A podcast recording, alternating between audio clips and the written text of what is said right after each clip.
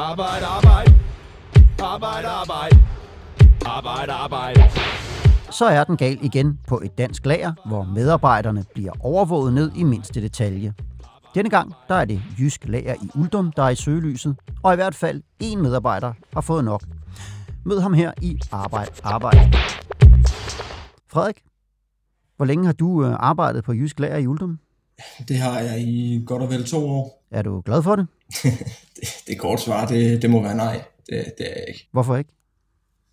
Jamen, Jysk var ikke den samme arbejdsplads, som den var dengang jeg startede. Et ellers rigtig godt job er blevet erstattet med både fysisk, men specielt psykisk hårdt arbejdspres, som egentlig bare ødelægger glæden i at gå på arbejde for os alle sammen. Og Frederik, din historie den kommer vi til at høre meget mere til lige om lidt. Du lytter til Arbejde, Arbejde. Mit navn er Morten Olsen, og vi optager i dag fredag den 12. marts om morgenen. Vi har også Peter Christian Nielsen med, der er nyhedsredaktør på Fagbladet 3F.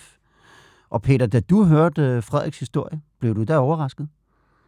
Jeg har virkelig lyst til at sige, ja, jeg blev vildt overrasket, men det gjorde jeg desværre ikke, fordi at den på mange måder minder om nogle andre historier, som vi også har lavet, og som jeg også har læst i andre medier, om nogle tendenser, specielt inden for sådan noget transport og lager, hvor overvågning bliver en meget dominerende brik i at få ting til at gå hurtigt og alt muligt andet. Så nej, desværre.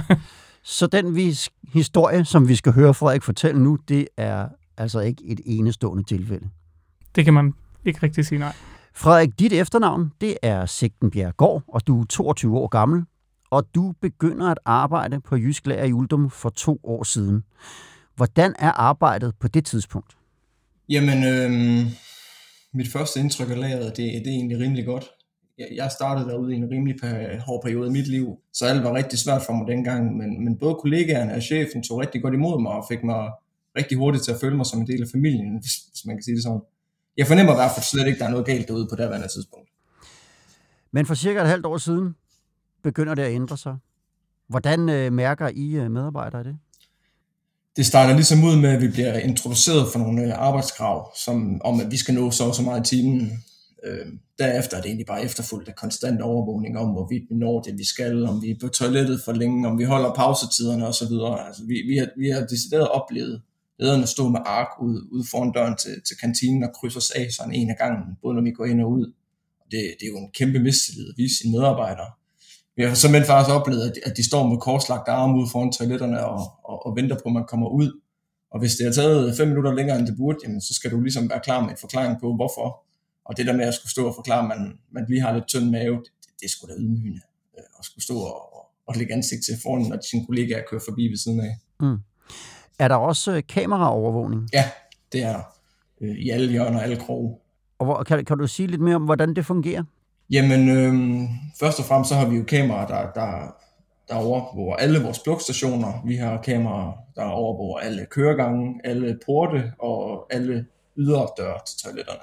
Så simpelthen også ude ved toiletterne. Ja. Hvem kan se de her overvågningskameraer? Altså, er der nogen, der sidder og kigger på dem hele tiden? Ja, det er der mange, der kan sidde og kigge med 24/7. Både på arbejdet, men også derhjemme i deres egen stue. Alle, der har en login-adgang til det, de kan logge på hvor som helst fra, hvor de har lyst.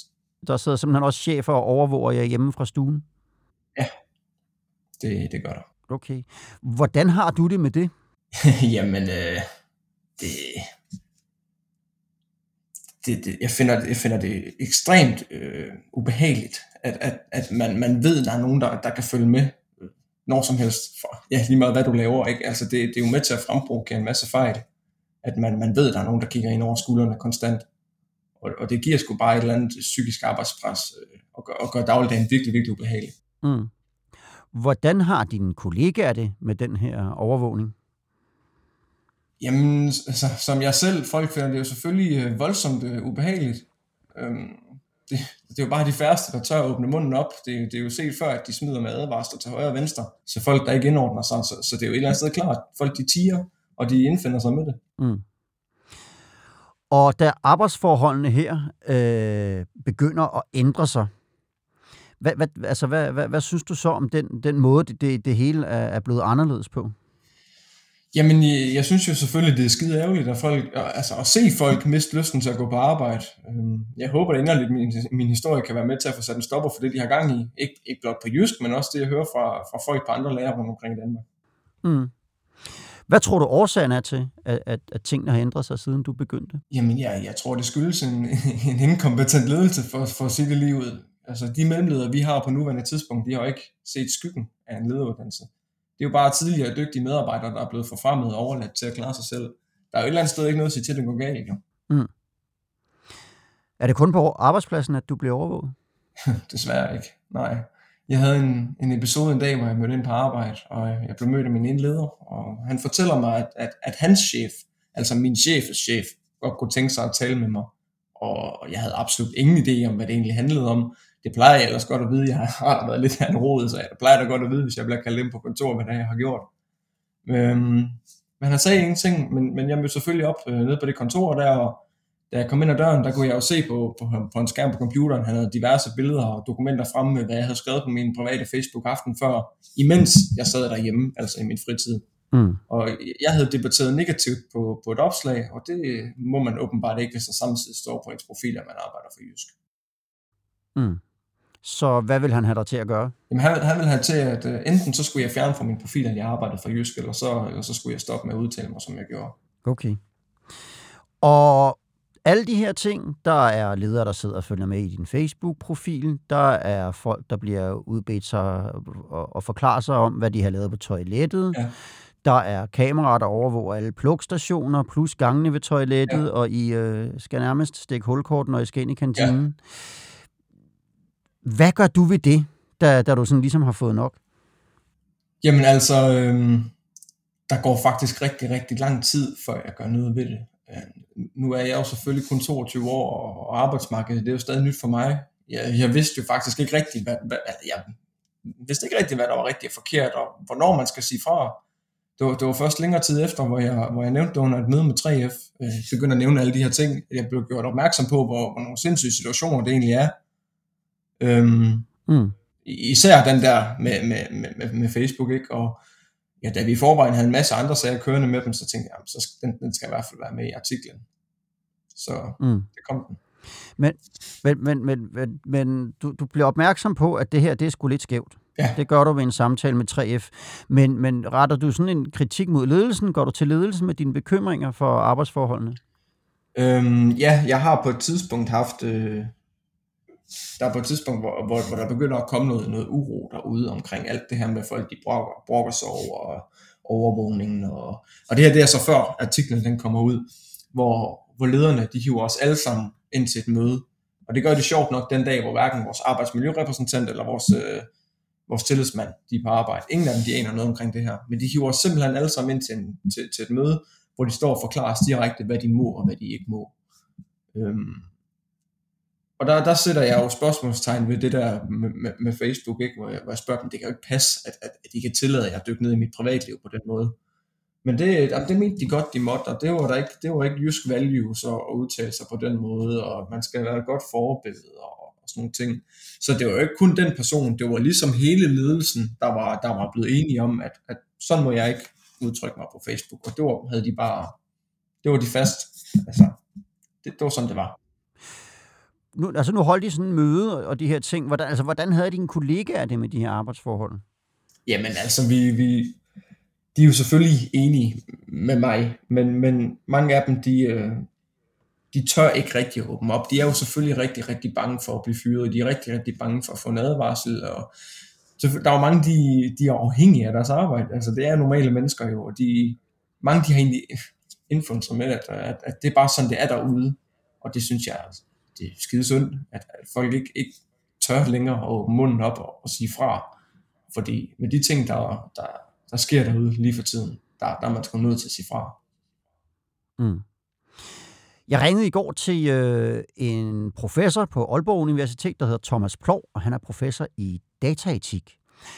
Vi talte om, hvilke rammer man kan sætte op for overvågningen på en arbejdsplads, og I skal lige høre, hvad han sagde her. En arbejdsplads er et særligt sted, fordi man der indgår en kontrakt om at jo i virkeligheden afgive noget af sin frihed, og man afgiver jo i virkeligheden også noget af sin ret til privatliv. Men det er jo ikke sådan, at bare fordi man er et offentligt sted, så har man ikke, eller på en arbejdsplads, altså, så har man ikke ret til privatliv. Men det er klart, at grænserne er nogle andre. Thomas Ploug, han sagde også, at det som virksomhed, der kan det give god mening at indsamle noget data, som man kan bruge til at gøre produktionen mere effektiv. Men at det er en dårlig idé at overvåge hver enkelt medarbejder. Generelt tror jeg, at en sund og bæredygtig udvikling, det er, hvor man prøver at gå en balancegang mellem at se på det sådan lidt overordnet, hvor man siger, jamen, vi vil gerne have nogle data, som hjælper os med at optimere virksomhedens services og produktion osv. Men det handler jo meget om, det er jo sådan noget, man kan finde ud af ved at samle data, ikke? Altså, hvor mange og hvor lange pauser bliver der holdt i løbet af en dag, og hvordan bevæger man sig rundt på arbejdspladsen, hvordan kører truckene ud i gården osv. Og så kan man samle nogle data for hele virksomheden, for alle ansatte, og så kan man sige, jamen hvis vi nu tilrettelægger arbejdet lidt anderledes, jamen så kan vi i virkeligheden få mere ud af den indsats, I yder. Og så er der den anden måde at gå frem på, som er mindre bæredygtig, tror jeg, hvor man fokuserer meget på det enkelte individ, og zoomer ind på, jamen hvad er det du gør, hvor længe er du på toilet, og det er jo sådan noget, der kan være med til at sprede mistillid og skabe konflikter på en arbejdsplads. Og den her mindre bæredygtige model, som han skitserer her til sidst, det er, lyder jo i hvert fald i mine ører, som om det er den, man har i Jysk. Og jeg spurgte også Thomas Ploug om, hvad forskningen siger om overvågningseffekt på mennesker. Selve spørgsmålet omkring effekt af overvågning på medarbejderes velbefindende var jo i virkeligheden et spørgsmål, man tog op for mange år siden i USA, hvor man jo begyndte at overvåge i kundesupportcentre, hvor man har telefonisk kontakt med kunderne, begyndte at have sådan nogle mellemledere, som sad og lyttede med. Og der har man jo lavet studier af, hvordan at folk de udviser stresssymptomer, hvordan ansatte udviser stresssymptomer. Nogle ansatte udviser stresssymptomer, når de bliver udsat for den type af overvågning. Så det handler også om at genopdage erkendelser, man allerede har gjort for år tilbage med lidt mere primitive teknologier, som for eksempel telefoner. Ja, det kan give stress, og man skal være lidt varsom med, om man gør overvågningen for personspecifik. Peter Christian Nielsen, nu sagde du her i begyndelsen af udsendelsen, at du sådan set ikke var overrasket over det, som vi har set her på Jysk Lager i Uldum.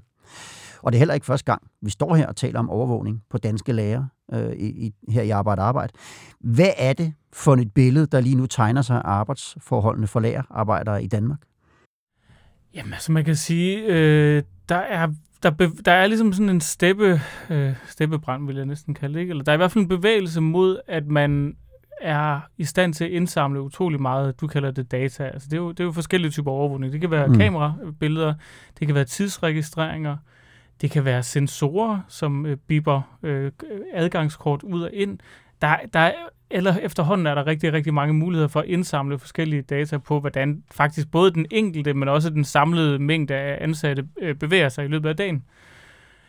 Det har vi set blandt andet også hos Coop, at det bruger man til at have en ret hård kultur, presser folk, også overvåger dem uden for toiletter, som Frederik beskriver. Også andre ting, altså, hvor man er sådan hele tiden på folk. Hvis man fornemmer, eller at dataen på en eller anden måde siger, at her er noget tid, vi ikke lige kan forklare med en eller anden form for objektiv indgang. Hvorfor har Bjarne holdt stille i 10 minutter? Det kan han jo have gjort af alle mulige gode grunde. Det kan være, at han er væltet med nogle pakker. Det kan også være, at han havde brug for at gå på toilettet. Hvad ved jeg? Men man ser ligesom mange steder, også som sagt hos Coop ud over Jysk, og også flere andre steder, at det her data, det begynder man at bruge til at holde den enkelte op på. Ligesom at presse, kan man sige. I virkelig, altså, ønsket er jo nok at presse mere arbejdsevne, mere effektivitet ud af den enkelte, men det har jo, som Frederik også siger, meget, altså ubehagelige konsekvenser for den enkelte i form af stress og alt muligt andet. Ikke? Vi lavede på et tidspunkt tilbage i efteråret, 3F lavede en undersøgelse, hvor man havde spurgt lidt over 2.000 lagerarbejdere, hvor det viste sig, at 48% af de her, og det var altså fra vidt forskellige lager, mange lager hele landet over, men 48% havde oplevet overvågning på deres lager. arbejdspresset lå også fuldstændig skyhøjt. Altså, der var en hel del, blandt andet i Coop og andre steder, hvor man sagde, at man oplevede et stærkt kritisk arbejdspres, 8 ud af 10 ansatte. Altså, så det har meget reelle effekter ude i virkeligheden, det her. Ja, og nu har I skrevet i Fagbladet 3F Frederiks historie her i løbet af ugen, og en række andre historier om Jysk Lager i Uldum. Tidligere har vi stået her også og talt om Coops lager, som du selv nævner, og som I også har skrevet en række historier om. Og så er der altså også en undersøgelse, som er bredt fra lagere i hele landet, som viser, at arbejdspresset og overvågningen er ret stort. Det begynder sådan at ligne lidt sådan en generel kultur, der er i den branche. Ved man, hvordan den har snedet sig ind der? Ja, lad mig lige tilføje en enkelt ting. Altså, vi har jo også i den dækning, vi har lavet af Jysk her, der har vi også en områdeansvarlig, som træder frem, og så bekræfter fuldstændig, hvad Frederik siger. Ikke? Og man kan sige, det er bare for at få til, at det er ikke en oplevelse, som Frederik sidder med, eller den enkelte på det enkelte lager sidder med. Men for at vende tilbage til dit spørgsmål, så kan man sige, at lagrene og hele transport, altså logistikdelen af, hvordan vores varer kommer fra A til B, er et af de steder, hvor man i de her år presser det, man kalder sådan profitmargen. Altså, hvor meget man kan bruge på den enkelte vares fragt fra A til B.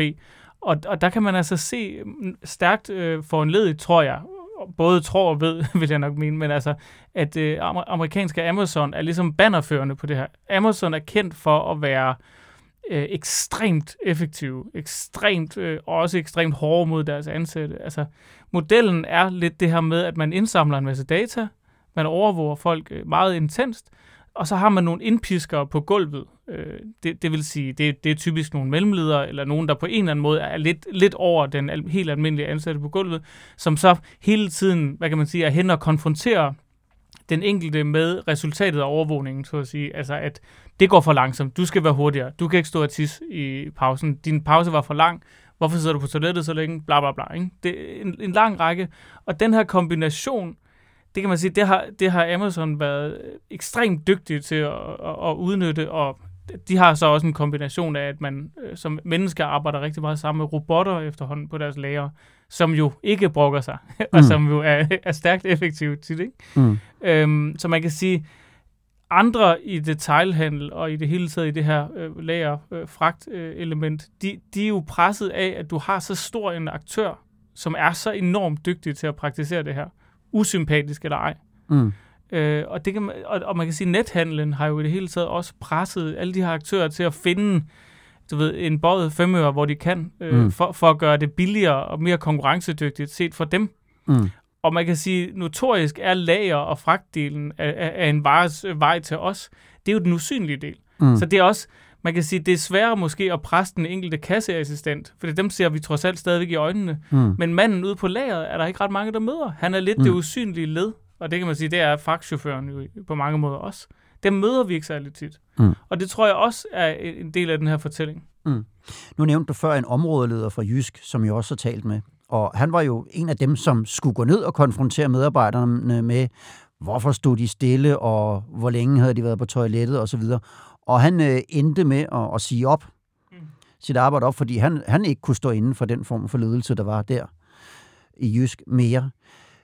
Men i den her forbindelse, med de historier, jeg har skrevet, både om Frederik og om områdelederen her, der har I jo haft fat i Jysk og spurgt dem til arbejdsforholdene.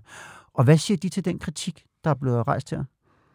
Jamen, altså, de går i hvert fald ikke i nogen modoffensiv. Altså, de siger i citater, at det her, det er ikke noget, der afspejler Jysks værdier. De siger, at man har også snakket om de her ting i et samarbejdsudvalg. Og man siger også, at man vil meget gerne tale åbent med medarbejderne om det her, så man kan sige, man er i hvert fald, man er ikke ude at fortælle historien om, at det her ikke sker, eller at det er forkert, det som Frederik og andre kan bekræfte, ikke? Så det er jo, der er meget, der tyder på, at man er nødt til at forholde sig til det fra deres side, fordi at det her, det er noget, der pågår, og det er noget, som de ansatte i hvert fald oplever som stærkt kritisk. Nogle gange, når vi har de her sager, så hører vi, at reaktionen på det ligesom er, det billede kan vi ikke genkende, sådan skal det ikke være, det skal blive bedre. Er det så jeres oplevelse, at det rent faktisk bliver det, når stormen ligesom har lagt sig? det er nok svært at drage den store konklusion endnu på Jysks vegne, men man kan sige, at Coop, som vi skrev en hel del om i løbet af sidste år, der oplevede de ansatte i hvert fald, at der var det sådan noget med, at man selvfølgelig man tog det op i nogle faglige forum, hvor ansatte stod over for arbejdsgiver, og man har også forholdt det i forskellige, sådan, altså man ansatte et firma til at lave en vurdering af arbejdsmiljøet ude på det lager, som det handler om ude i Hasselager. Men der er ikke sådan, der er ikke afstedkommet en eller anden total forandring, hvis det er det, du spørger til, kan man sige. Jysk, det må vi jo så se. Altså det tror jeg, det kan jeg jo ikke, det kan jeg nok ikke spå om endnu. Nej, men det kan være, at Frederik kan sige lidt i hvert fald om, hvordan du oplever, at tingene er blevet, efter du er stået frem med din historie, både i Fagbladet 3F og så også her i dag, og du har fortalt det til ledelsen derude. Jamen, jeg vil sige, at jeg delvist oplever, at der er sket en forbedring. Jeg er i hvert fald blevet informeret om, at alle ledere på DCU, altså Uldum, de er blevet frataget deres adgang til overvågningen. Så det er faktisk kun den øverste ledelse og de driftansvarlige på vores OC-kontor, der fremadrettet vil have adgang til det. Så det vil sige, at hvis en af vores ledere vil have adgang til overvågningen, så skal de ringe ned til kontoret. Okay. Og det er da en start, kan man sige. Altså allerede der har de fået taget kæmpe værktøj fra dem, ikke, til at kunne udføre den her overvågning. Og det gælder både, hvis de vil på systemet hjemmefra og inde på lageret. Ja, det er ligesom deres login, okay, der er blevet vinket af, til at de ikke længere kan. De har ingen adgang. Altså jeg ved, da vi talte sammen inden udsendelsen her, der sagde du til mig, at du da godt kunne overveje, hvor længe du gad have det der job længere. Selvom du egentlig har været rigtig, rigtig glad for det. Hvordan har du det nu? Altså, har du tænkt dig at blive på lageret, eller hvad tænker du om det job, du har? Jamen, hvis der i den nærmeste fremtid er en chance for, at hele ledelsesstrukturen kan vendes 180 grader, så kan jeg sagtens tænke mig selv i Jysk og høre resten af mit liv, men ellers så er det ikke noget, jeg har lyst til at se mig selv i ret meget længere, nej. Det må jeg sgu være ærlig at sige. Men det korte og det lange, du kan sådan set godt lide arbejdet, opgaverne, kollegaerne, så det er sådan set bare, hvad skal man sige, ledelsesformen? Ja, jamen, altså vi har et sindssygt godt sammenhold, kollegaer. Vi har det sjovt, vi griner, vi arbejder selvfølgelig, vi har en rimelig høj produktion, og det er bare blevet for meget. Det har taget overhånd derude, og jeg har mistet glæden i at stå op og gå på arbejde. Det må jeg ærligt om.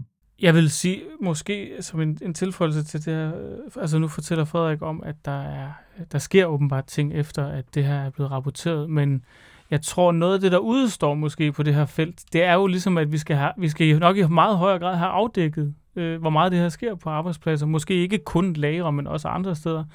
Og så skal vi jo også huske, at det der er lidt specielt ved det her, det er jo, at det ligger sådan i et krydsfelt, hvor du har noget GDPR, som er den her europæiske datalov, som fortæller noget om, hvordan vi må opbevare data om hinanden og alt muligt andet. Du har dansk persondatalov, men du har også noget af det her, der ligger i overenskomster. Altså overenskomster har også indimellem, blandt andet, ved jeg, på redernes område, falkredderne, der har man nogle ting, som forholder sig til den overvågning, man for eksempel har i en ambulance. Hvad må man bruge den til? Så jeg tror også, at det her det er et felt, hvor vi vil se, at der er så meget overvågning, så meget data tilgængelige, så bliver vi også i højere grad nødt til at forholde os til, hvad man må gøre med den, og om den overhovedet skal indsamles. Det vil jo være, det er jo en kamp formentlig mellem arbejdsgiver og arbejdstager, hvor meget man ønsker det, men det er i hvert fald det er et felt, der ikke bliver mindre spændende. Nej, så det er helt sikkert også et felt, vi ikke er færdige med at beskæftige os med, hverken her i Arbejde eller hos Fagbladet 3F. I første omgang, så kan man gå ind og læse alle de artikler, som I allerede har skrevet inde på Fagbladet 3F. Frederik Sigtenbjerggaard og Peter Christian Nielsen, tusind tak, fordi I var med her. Selv tak. Selv tak. Tak, fordi vi måtte være med. Og til alle jer, der lyttede med, ha' det godt, til vi høres ved igen. Arbejde, arbejde. Arbejde, arbejde. Arbejde, arbejde. Arbejde, arbejde. Arbejde, arbejde.